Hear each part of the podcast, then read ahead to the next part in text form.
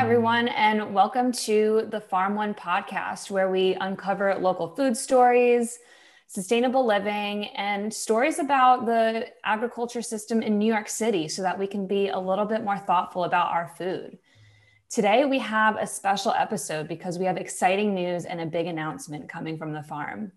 Before we jump in, you can subscribe to our newsletter at our website at farm.one, and you'll receive a notification each time we share a new, a new episode. Um, before we jump in, Michael, how has your week been? It's been okay. The weather right now is uh, almost perfect, so that that certainly uh, picks up my mood.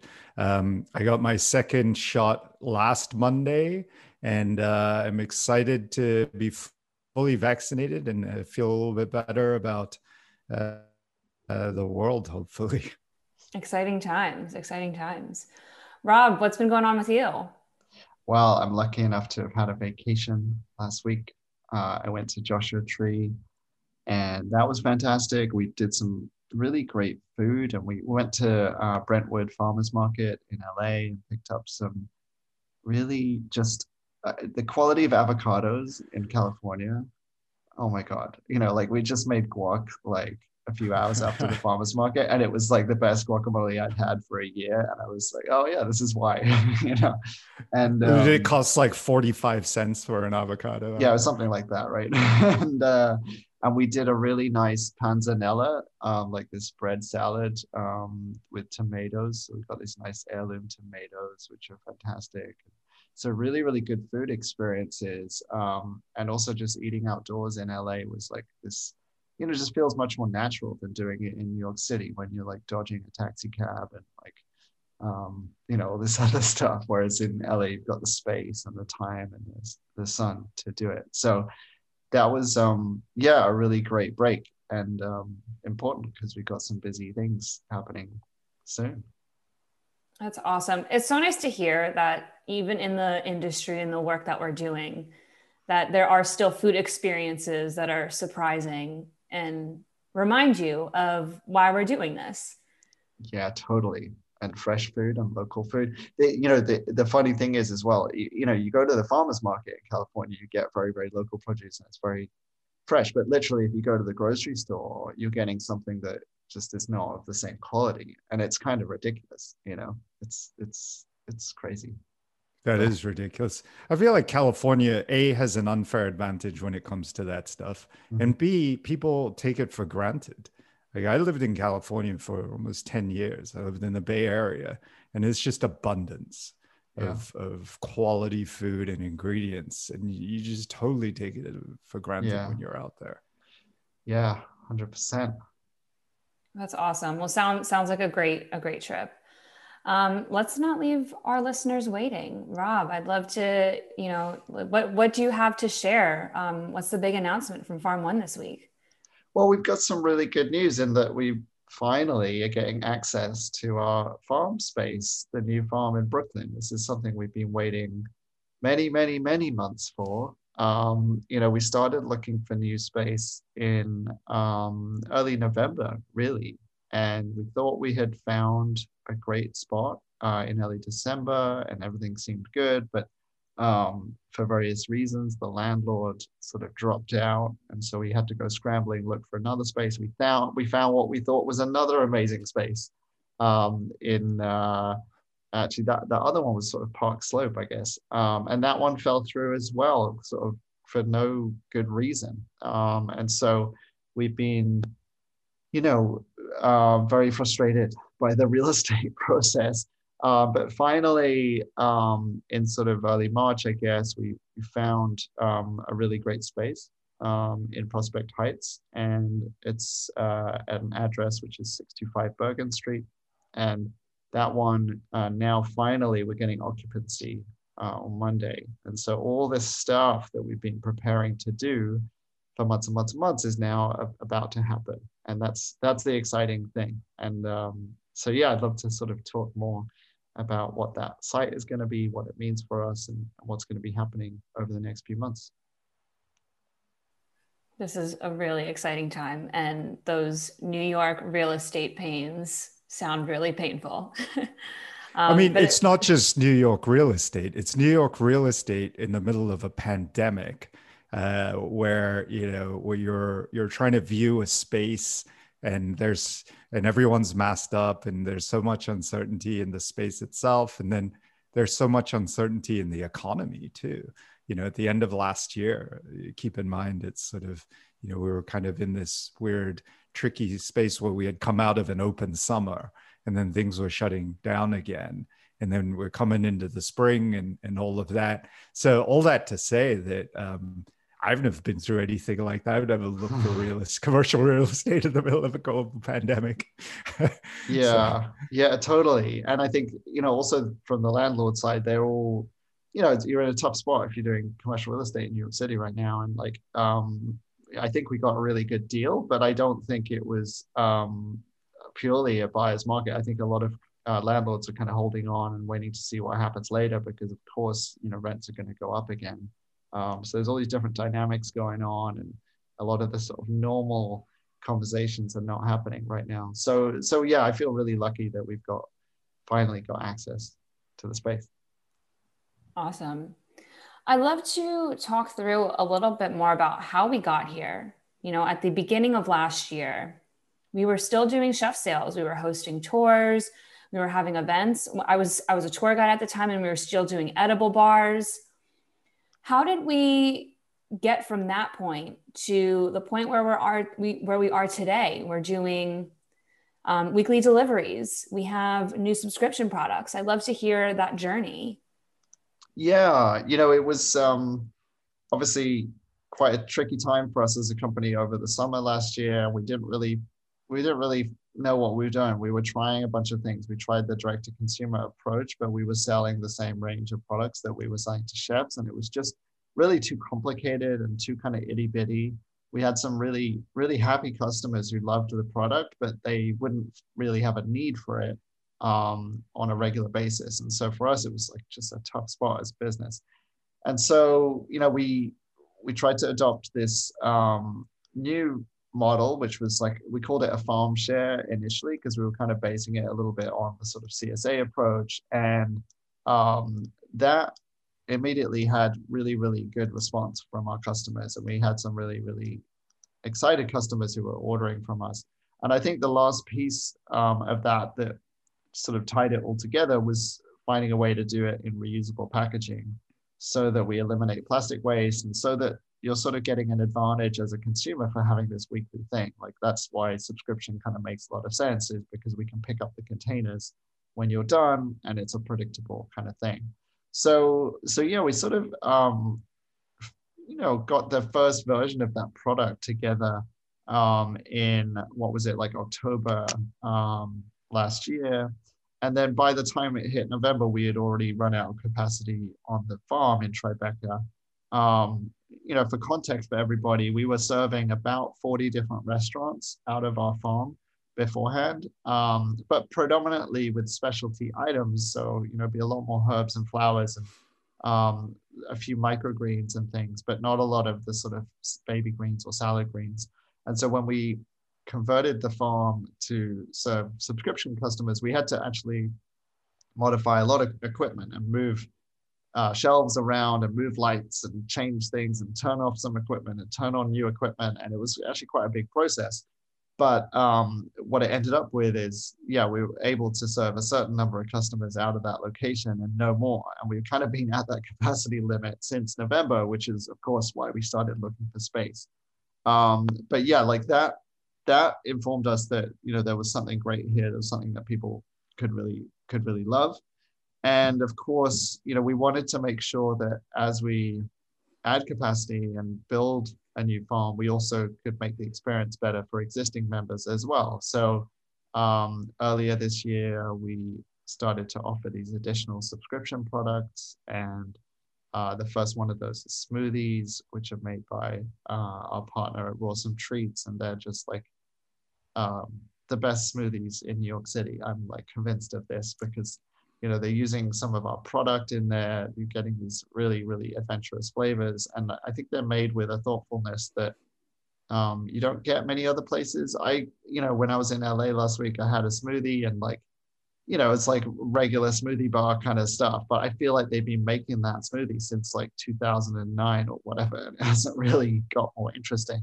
Uh, whereas the smoothies that we've got are kind of much more sort of unexpected.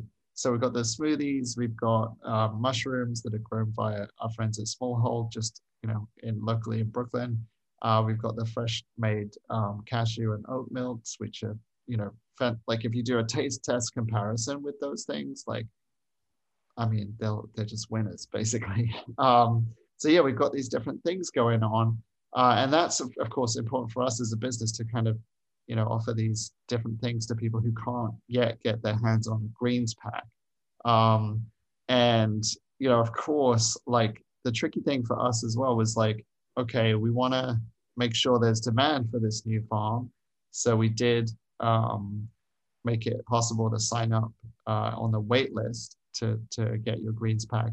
Um, but the you know the the tricky thing as well is we want to give people some kind of expectation of when they're going to get the product, and because of all this real estate delay, um, the estimate we had was not accurate to when people would get their first product. So I think it's been um, you know, it's a challenge for us as a business because in a way, there's sort of nothing that our team has done wrong, you know, in terms of making this delay. It wasn't that we were just sort of crappy at building farms. It was really down to this real estate issue. And so, uh, you know, it's it, that's been a bit tricky. But the great thing is now that once we have possession of the space, we have a lot more control over the timeline because building a farm is something that we know how to do and uh, it's a it's a much more predictable stage. So so now I'm getting to the point of you know some kind of sort of comfortableness and relief. Like it's it, the thing is a bit more under our control now.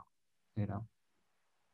Yeah, and just to add, maybe maybe to un because you said a lot there in terms of what we've been through, but maybe just to unpack a few of the points that I think are interesting from where I sit, um, mostly on the business side, is um, you know, we've just gone through this really intense period of really product development.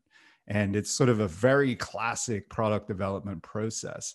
Now, there was a pretty big switch from the former chef sales model of production and the former direct to consumer production where you know it's one thing to say well you're just a farm. Why don't you just grow a bunch of leafy greens? Just grow some lettuce and you know it'll be fresh and delicious. But of course that's not what the farm one brand was uh, or is. And I, I what what i really loved watching the team work through was to say okay you know we've got this experience growing 700 different varieties of things how do we bring that level of creativity that level of interest that level of you know you could argue uh, lack of scale, right? Because every week it's different. And, you know, I really give credit to the team for taking that on as a challenge uh, where you're receiving both um, staple varieties in your weekly deliveries, you know, some of the things that you know and love and that type of thing. But you're constantly hit with these new flavors where you know justin and the farm and production team are constantly um, testing trying different things out testing new seeds and varieties and i think that's that's so interesting um, and really sort of a, a, big part of what makes um, our products sort of you know special um, the other thing that's really struck me is um, uh, the shift to reusable containers um, I remember when we sort of, you know, brought it up and, you know, we were like, well, we should try this. We should do this. And we were all thinking, man, the logistics of this, is this even going to be this crazy, you know, cost and how is this going to work? How are we going to figure out the logistics? It doesn't make sense. And, you know, it's, it's just going to be crazy. But really, the process that we went through and where we are now and you know to the point where we're like no we're not going to offer single use plastic single use containers anymore. It's all going to be reusable. It's just part of the service. And i think that commitment to it really sort of made me think about how to build this business in a very different way.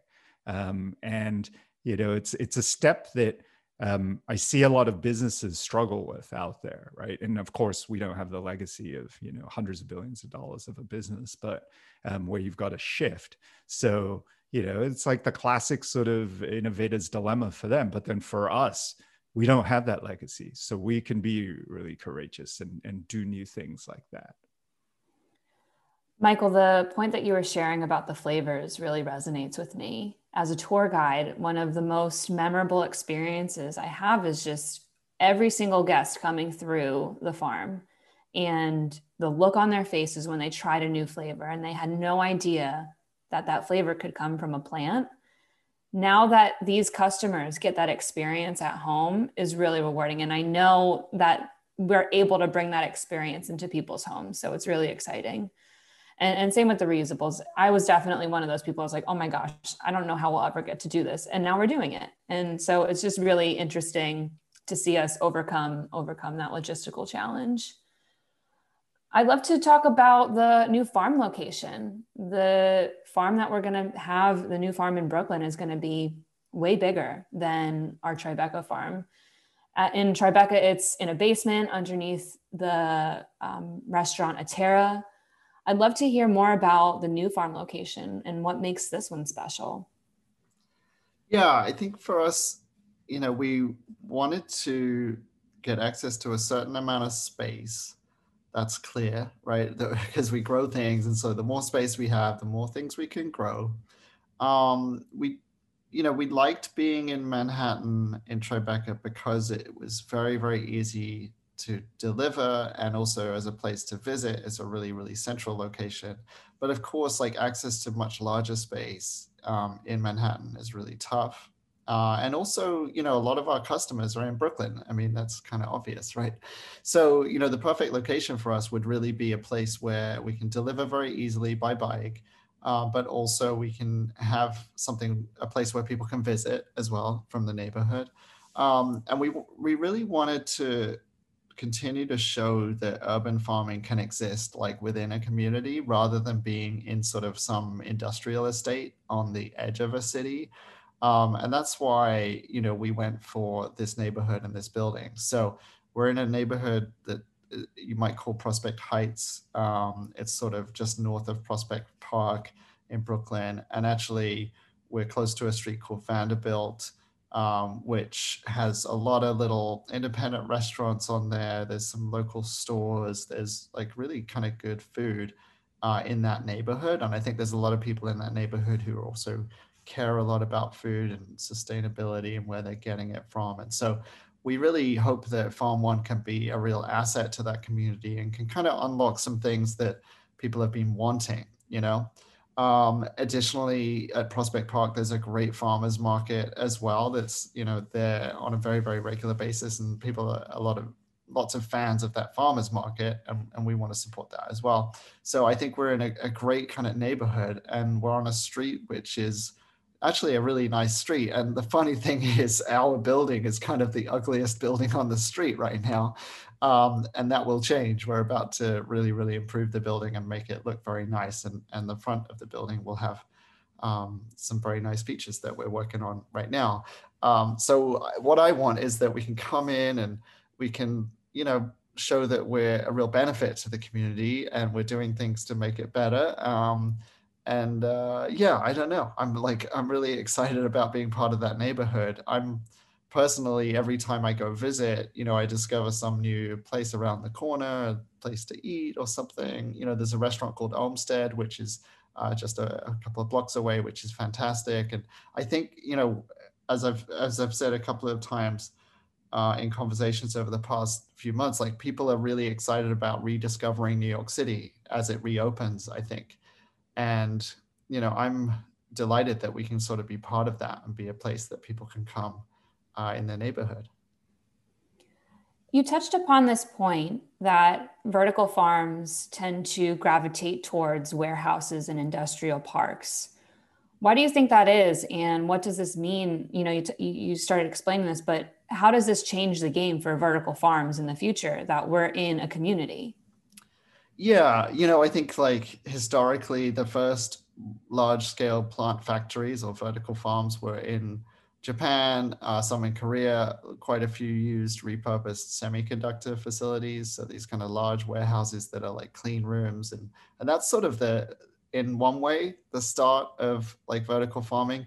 In another way, you know, hydroponics is something that almost every college kid has experimented with in their closet to grow cannabis, you know, and that's the other side of it. So you got this sort of like super DIY type of hydroponics, and we and we meet a lot of folks who are trying to build like a little system, not necessarily to grow weed, but like they want to grow some herbs in their basement and and so I, I kind of love that DIY style of hydroponics in addition to this sort of super clean room organized style as well.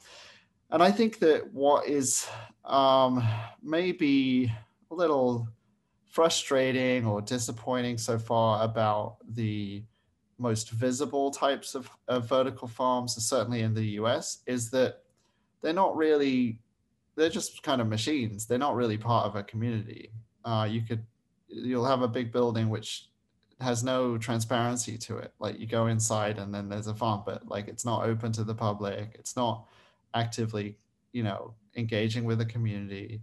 Um, and that stuff, you know, I, I, think we all rely on it to a certain extent. You know, most of us use Amazon and we order and we have no idea where that package came from. We have no idea who the delivery person was. We have no idea who packed it. We have no idea who picked it from the shelf, like all of that stuff. And you know, modern life sort of functions on quite a bit of that. But the more you do that, the less that people are involved, are sort of visible, the less it is a, it's not a real process. It's sort of like a machine. And I think Farm One has an opportunity not to operate just as a machine, but to operate as a really important part of a community. And that means being transparent. It means showing people how we work. It means having real people work there with names and identities and interests and um, backgrounds and you know interesting things. And and that's what everyone who has a job should have an opportunity to have like shouldn't they? You know isn't that just an obvious thing? Um, and additionally just the design of a space you know the the world is full of sort of big horrible buildings that are boring isn't it? Like if you drive around I mean, I drove around a fair bit last week in LA, and like, there's plenty of parts of LA that are just boring and ugly, and who would want to work there, you know? And I think it's time that we just build nice things and like improve the neighborhood we're in. Like, we're taking over a building that's ugly right now, and it's sort of I don't really have anything against graffiti, but it's covered in graffiti. And it's covered in graffiti because someone has decided that like we don't care about this building you know and i think what we can do is come in and show we care about the building and be a real business there. I, I, sort of feel like i'm repeating myself again and again and again but like this is the this is sort of the point. and i, I was reading um yvon chouinard's book. Uh, he's the founder of patagonia last week. And you know he's a complex character and i'm not 100% sure i would want to work with him every day of the week. It sounds like a bit of a uh, idiosyncratic guy. But i think that i what i realized from that book was that you know he was prepared to do quite hard things to protect the environment that he really cared about they made a real big shift. They were selling uh, what's called pitons, which are the things that you would hammer into the rock when you climb. And that was like the standard way of climbing. Um, I might get the numbers wrong, but in the 50s, basically. And a new technique came about of using these chocks and using sort of things that you could take out again with no damage to the wall. And people started to call it clean climbing but they they made a complete shift to that clean climbing approach um, and that was a risk for them as a business but they really really believed in it because they saw that if more and more people took on the traditional approach like every wall you know yosemite would be just covered in these these um, these piton marks and so you know what the reason for mentioning that is that I really think it's time for businesses to make hard decisions and do real things. And choosing a building in a community is part of that. Choosing to do reusable packaging is part of that. There's plenty of other things we're going to be doing soon as well. And I want us as a business to sort of do hard things. And I think it's time for it's time for all kinds of businesses to do hard things, particularly when it comes to climate, particularly when it comes to income inequality particularly when it comes to community and food security. Um, and but where, where I look around, especially in vertical farming, I don't see companies doing those hard things. I see companies there was a crazy article that was written last week about plastic packaging. And basically, it was a guy at one of the big vertical farming companies sort of just saying like oh it's so difficult like that was the that was the message of the article and i just thought it was rubbish it was like well get on with it man like life's too short to just say like oh it's too complicated to do this properly um, anyway, I'll stop complaining. This wasn't meant to be meaningful. The, the, the answer is we're excited about the community. We think we could do a really, really nice thing. And I think it's a really cool part of, there literally is not another sort of block in Manhattan that I would want to be in, uh, in, in New York City. I think this is a, perfect location for us.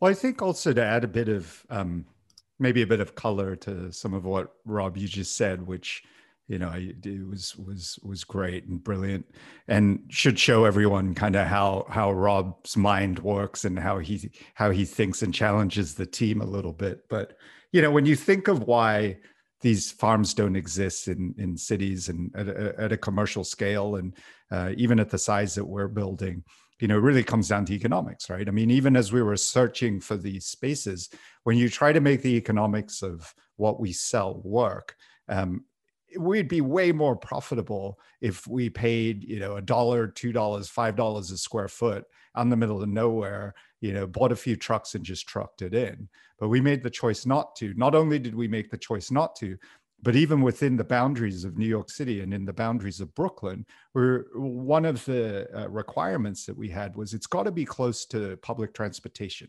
because we want people that live in, in new york city to be able to come and work with us, to be able to easily come to work, to not be, have to exclude people because of access to transportation. So when you begin to factor some of those things in, you know, you end up sort of with a, a pretty narrow view. I think our um, the real estate team that we worked with probably were pulling their hair out. These guys are crazy, but um, you know, but but those are the things that are important. Now, when you think about that from a business perspective, then you say, okay, well, you know, this is a crazy, non-scalable, tiny little space.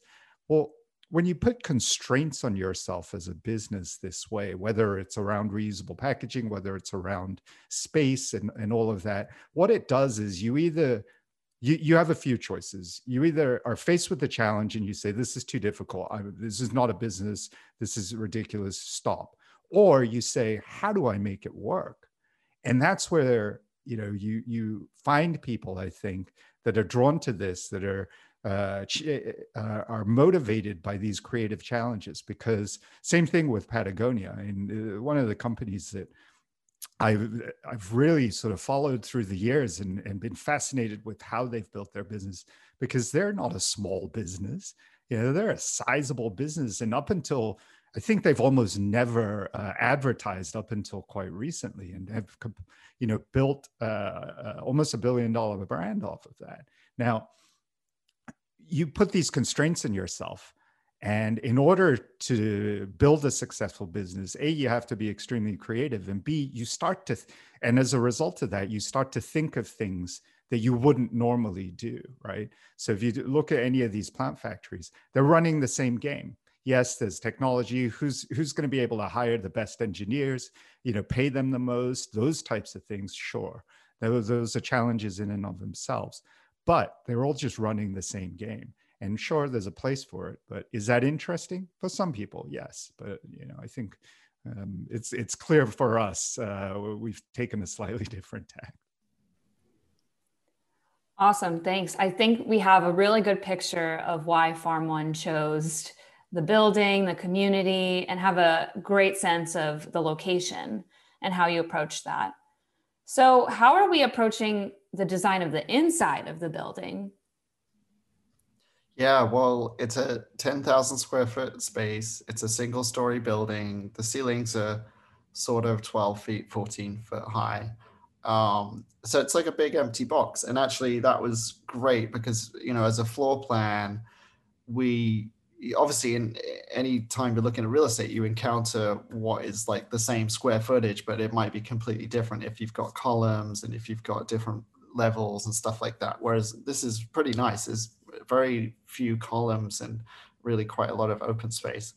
Um, that space gets used up real fast though. What happens is you, you try to I mean, certainly our approach is like, okay, we want to make the grow room kind of as big as we can make it because more grow room means more grow space, which means more members we can serve, which means, you know, um, uh, more money for us as a business to stay alive, you know.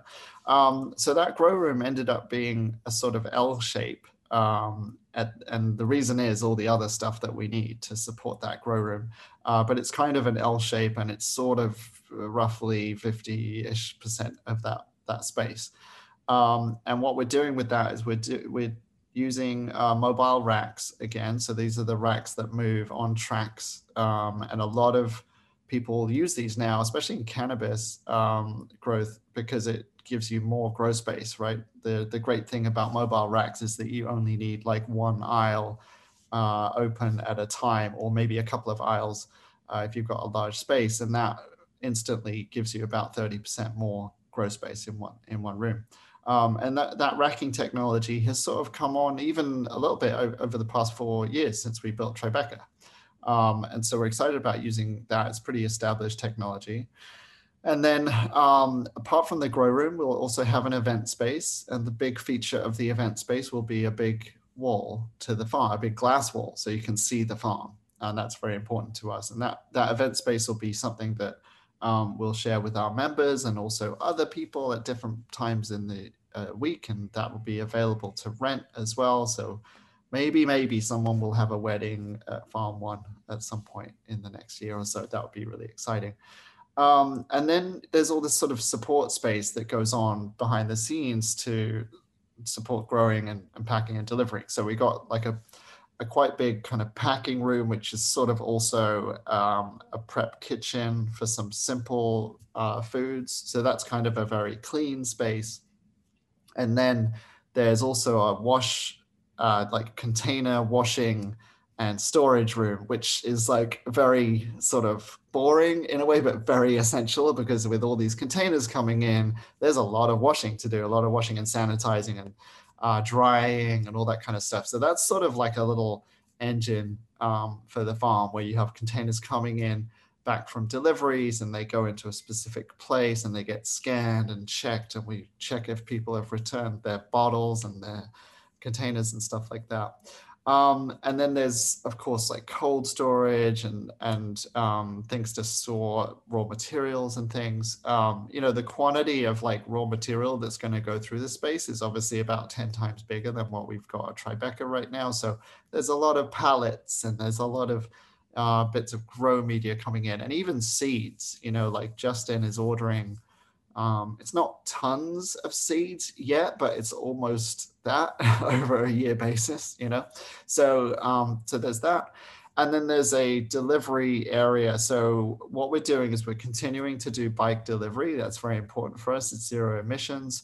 Um, but bike delivery is a little bit tricky for us to coordinate across the whole of New York City. And so we're supporting that with an electric vehicle as well uh, which I am going with Justin to get next week, which is exciting. And we're going to be able to park it inside our new building safely for a few weeks. Um, so yeah, there'll be an electric vehicle charging there. There'll be like these cargo bikes, which um, can carry a lot of material. Uh, and those cargo bikes are like electric bikes as well. It's um, it's uh, very very helpful for our delivery folks to have an electric bike as opposed to a manual one. If you can imagine, like um, cycling up a big hill with a cargo trailer behind you. It's like quite the workout. Even though Amir is a very fit guy, I don't know if uh, he wants to be doing that all manually. And then finally, I think one of the things that has been really tough for us at Tribeca is just having like a nice uh, set of spaces for our employees to go when they're on a break or they need to go to the bathroom or they need to, uh, you know, do something else, just get changed. That's been really, really tough. And so what we're really determined to do in this space is have a nice place for everyone to eat a family meal together um, using Farm One ingredients, I'm sure. Uh, but also a nice place to rest and get changed, nice bathrooms. Um, you know, it's just, it sucks if you've been working on a long shift and you're tired and hot and sweaty and you want to like go to the bathroom and then the bathroom is like not very nice. That sucks. So um, we want to do a lot better at that and, and have a really good environment. And so, if we can get all these things right, I think it should be a really, really lovely place to work where you're surrounded by greenery, it's very well lit, and then you've got a space to go and eat lunch and catch up with people. Um, and and that applies to all of our staff. Like, not, you know, I think what's what I have seen in some companies like is like the management team has a really nice office and they have a nice cafeteria or whatever, and then the people on the, you know, uh, factory floor have a different experience. And I don't think we want to do that. I think we want a, um, an aligned experience uh, for everyone. Thanks, Rob. I have a lot of friends that work in NYC residential architecture and construction. And I see sometimes snapshots into their work, and it looks like kind of a nightmare to build and do construction in New York City. How is this farm even going to get built? What's the process behind, you know, turning this warehouse space into a workable farm? Yeah, well, luckily, the space itself does not require a lot of uh, preparation. That's one of the reasons why we chose it. And so when we get in there, um, the sort of biggest like thing that we have to install before we can do anything is is the HVAC. So the which is the air conditioning, uh, climate control for the farm. We have to make sure that's set up right because uh, you know of course that's how our plants grow. And so there's a period of time doing that. But at the same time, we'll be doing plumbing and doing things like drilling into the floor to create floor drains. Um, all our equipment is on racks, right? And then water, newsflash, water flows down. Uh, and so uh, floor drains are kind of really useful in this kind of farm because you end up cleaning things up and wanting to put things in the floor drain and stuff like that. So we'll do that first. And then what we're doing uh, is a sort of multiple phase construction approach. And that's because we've got a bunch of people on a wait list who are now uh, waiting for their greens. And, you know, understandably, they want that as soon as possible. So we're going to do this kind of first phase where it's all about getting this first section of the grow room up and running. Um, and that also is going to be divided. Initially, we're going to use these kind of industrial curtains. Uh, they're basically much uh, quicker and easier and less labor intensive and less resource intensive than uh, building walls. So we're going to use those first and get ourselves up and running quickly. And then uh, we put in these mobile racks. So what happens is it's kind of awesome. Like these these um, teams come in with all the racking equipment, and it's sort of like a big IKEA furniture thing. Um, IKEA is great. Uh, it's it's a bit more sturdy than IKEA, but IKEA is great. Um, so they come in and it's sort of they'll come in and they'll install this amazing quantity of equipment just within a couple of days. It's kind of crazy because you walk in on a Monday and there'll be uh, an empty room, and then by Wednesday they're like, "Oh yeah, we're done. This is it." like you've got loads of this racking equipment, and once you've got the racks on, um, then normally you'll be installing the lights first. And the lights that we're getting are pretty easy to kind of pop on to the equipment. Uh, and then there'll be plumbing and trays within that. So lots and lots of trays. Um, and then we'll do some airflow as well and things like controllers to manage nutrients and, and that kind of thing. Um, and so, yeah, it's sort of a process that we've done a bunch of times before. The nice thing is like a lot of this stuff kind of clips together. It's not it's not like we have to build things out of Word or, or anything like that. Um, and then and then the further phases will happen. So the event space is happening uh, in a couple of months' time, and some of the walls of the other bits and pieces are going to be done. Um, so yeah, like uh, you know, over between um, during May, June, July, etc. You know, you'll see a, a radical kind of change to the space. I'm really excited to see it. Be sure to follow along at our Instagram, farm.one, and also subscribe to our newsletter at our website, where you'll get some behind the scenes look at looks at the construction of our new farm.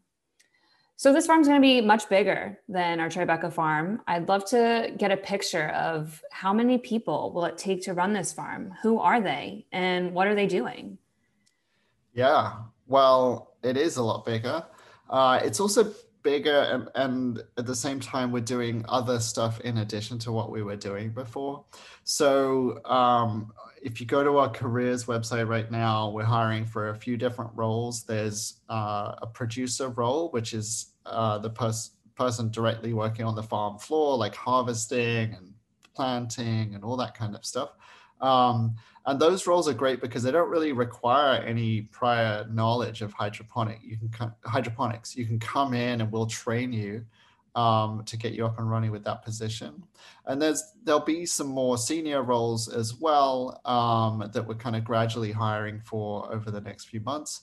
So eventually, the farm space may, in some forms, like hire uh, employ more than 40 people um, and that's between working on the farm, packing, delivery is a big thing, um, and also managing all these different spaces. And then there's an events component as well, which will require people like tour guides, like your old job, Ina, and um, people to manage a bar and that kind of thing.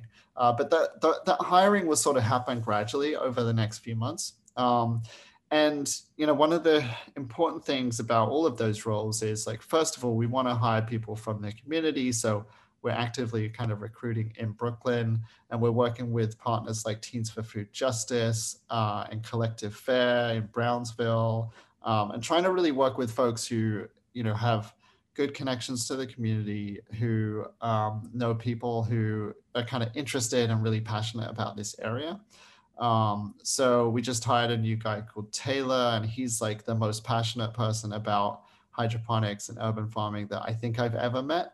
Uh, and I think he will probably have his own podcast one day or something like that.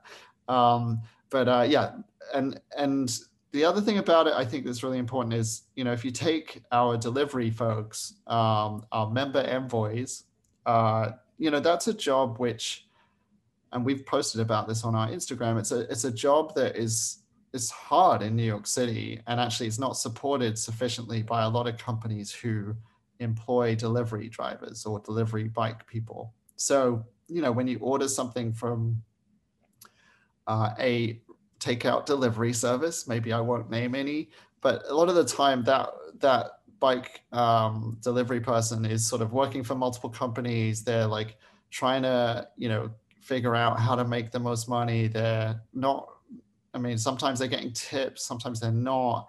There's a big debate about whether they're a gig worker or a permanent employee. We want to get rid of all of that sort of, um, don't want to call it nonsense. I don't want to belittle it, but it's all kinds of just a, a way of working that we don't really support. So our um, delivery folks uh, have a have very predictable hours. They have continuous income. They don't rely on tips. They have benefits. They have healthcare. They have insurance. Um, all this kind of stuff that I think um, every job should have. And so um, we want to make that position something that if you want to stay in that role long term, you can totally do that and support yourself.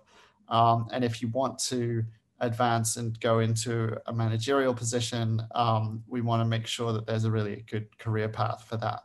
Um, and long term, you know, my my hope, I think everyone on the team's hope is that people stay with us for 10 years, for 20 years, and they um, build up, um, you know, a great experience at Farm One, but also financial security for their family. Um, and so we we're doing things right now to give people financial stakes in the business um, so that uh, they do benefit from the success of Farm One, just as you know other companies have done, um, and that's that's really really important to us as well. I appreciate you sharing the approach on employment and making it a consistent source and supporting the employees and their families. I'm sure our listeners are dying to know when is the farm going to be open for visitors? Uh, well, that's a good question, Ina, and we do not know the answer yet. Um, our intention fully is to have this event space, and then it will be something that we can uh, share. It's going to be a couple of months uh, before that's ready.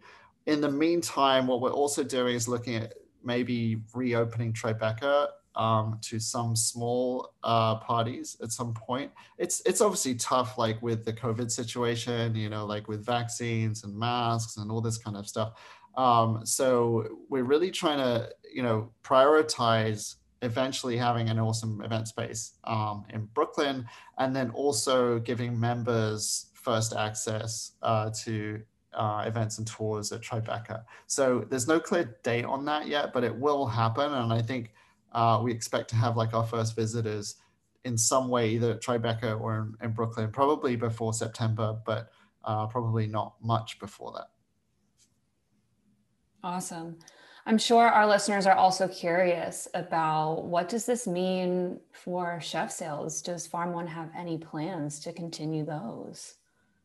Um, yeah, so chef sales is a an interesting one for us. Obviously, that was our core business before. Um, the the tricky part of that business is obviously it's like a really kind of labor intensive process. Um, and it you know it should be because you're trying to create a really fantastic product that michelin star restaurants can use. Um, but you know it's it's something that uh, is a little bit tricky. What we're going to be doing um, certainly as an order of principle is being really as we've always done, being really, really selective about the restaurants that we work with um, so that we're trying to kind of support the best of New York City. Um, you know, we like to work with independent restaurants. We like to work with chefs who are really pushing the boundaries of amazing cuisine. We like to work with people who um, support the same values that we do in terms of employment and in terms of food access and sustainability and all kinds of things. And I think one of the really inspiring things about um, COVID is that quite a lot of restaurants, if not all of them, have done things to help the community and to you know improve uh, food security across the city, and that's that's really exciting. Um, we're not going to immediately return to chef sales. We we already, as you can imagine, have people reaching out to us saying, "Hey, we want to get back on uh, Farm One product." We're not doing that immediately because we just have no capacity. Um, but yeah, we'll we'll roll out some kind of chef sales over the next few months as we get more capacity up and running in Brooklyn. Um, but it won't look exactly like it was before. That's my vague, ambiguous answer for you. Uh, but we definitely think about it all the time, and it's definitely it's definitely still going to be part of the Farm One offering in some form. Thank you. Um, so, with all of this, what does this mean for Farm One? What's next? What will we be doing over the next few months?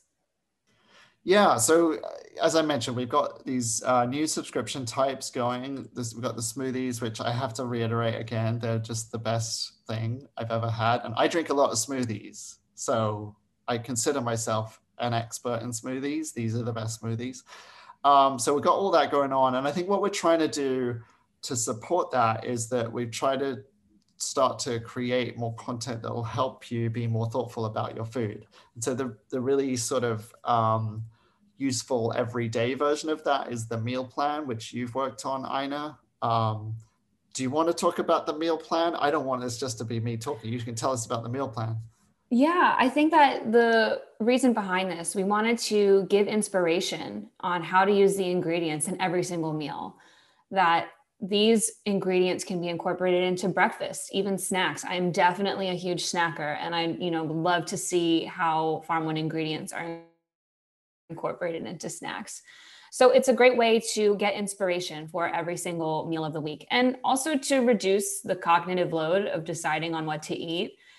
Having to make the, that decision for 21 meals a week is a lot. We understand that yeah, absolutely. And actually, um, this was kind of a suggestion from one of our members, Jen, um, who always kind of I know we used to do a smaller kind of recipe suggestion thing, and then she was like, "Yeah, I always make the recipes," and we were like, "Oh, okay, you're actually using this thing, so let's extend it." Um, so yeah, I agree. And and what you'll see is I, guess more stuff like that. It won't exactly look like that, but we're trying to find ways for to help people use their product and get like the best out of it um, we also are really doing more and more content around how to be thoughtful about your food. So, as a consumer in New York City, you have, of course, unlimited options in a way. But for a lot of people, you know, it's hard to um, either get to the farmers market on a regular basis. It's hard to, you know, select things from the millions of things available in grocery stores. It's hard to know, even if you buy something at the grocery store, it's hard to know like, okay, what are the what's the impact of what I'm buying? What company is that? All that kind of stuff. Um, and then when it comes to reusable packaging, of course, like there's very, very limited options for you. And so we're really going to be rolling out more things to support um, people who want to be able to buy things in reusable packaging, who want to be able to know that what they're buying uh, is from a really reputable company and all that kind of stuff. And to support that as well, we want to be producing more things to help you learn about food and learn about all the characters and people and, and situations uh, about food. So we've got these interviews that we've been doing on the farm. We've actually got a great backlog of interviews that we're yet to publish. Um, so we've got uh, folks from sort of food security backgrounds, folks from uh, agriculture, folks from uh, experts about grocery stores, all that kind of stuff. So you'll see that content come out over the next few months. Um, and then we'll always do our what's in the bag video, which we're trying to make um, crazier and crazier each week. This week's is really good. I hope you enjoy it. It involves a magical elixir. Um, and we're working with a couple of filmmakers um, to help us do that kind of stuff. So you can see more content soon about like the Prospect Heights neighborhood and about um, things that are just around the corner from the farm. I'm really excited about that. So that's um, kind of online stuff. And some of that will be members only. Some of that will be for everybody, um, you know, just as an extra incentive to be a member. Um, and also like we're going to be doing, uh, of course, events, and that's where the event space comes in. And so giving members access to stuff that isn't otherwise available, you know, special events, members nights, that kind of thing to use that space.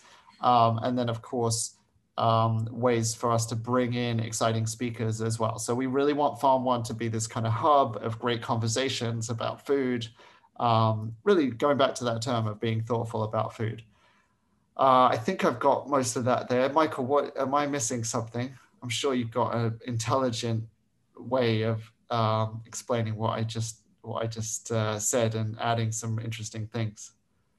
Well, I'd say you know if you take a step back and kind of think about what we're trying to do and what our principles are about local, about fresh, about sustainability, and and you know, the, about employment and a myriad of other things.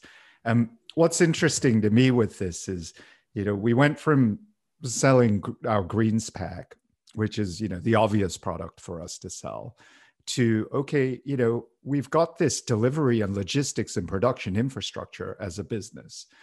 And so, what other things could make it interesting? And, you know, we went down this path of product development and you know, found a fantastic partner in Rawsome Treats that led us down this path with smoothies and nut milks. And it's sort of like, okay, you think about the product development that went into that. Obviously, it needed some element of Farm One, excuse me, of um, our products in there, which you know, every smoothie has, but it also needed to live up to those standards of um, local, of fresh, of sustainable, and everything else, which you know we worked through. And then we looked at mushrooms and so on.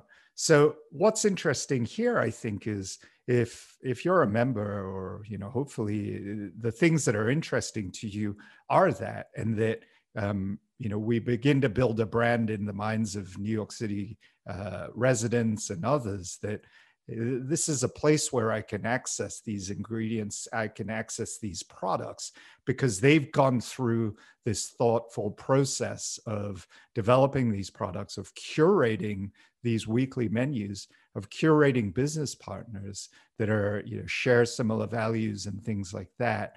And so I think what we've been doing a lot of that I find really interesting that I don't see anywhere else in the market is trying to unveil that. Now, on the flip side, if we get this right, we become a fantastic partner to other local businesses in New York, where we're able to do some wonderful things with them. We're able to become a meaningful source of revenue for them.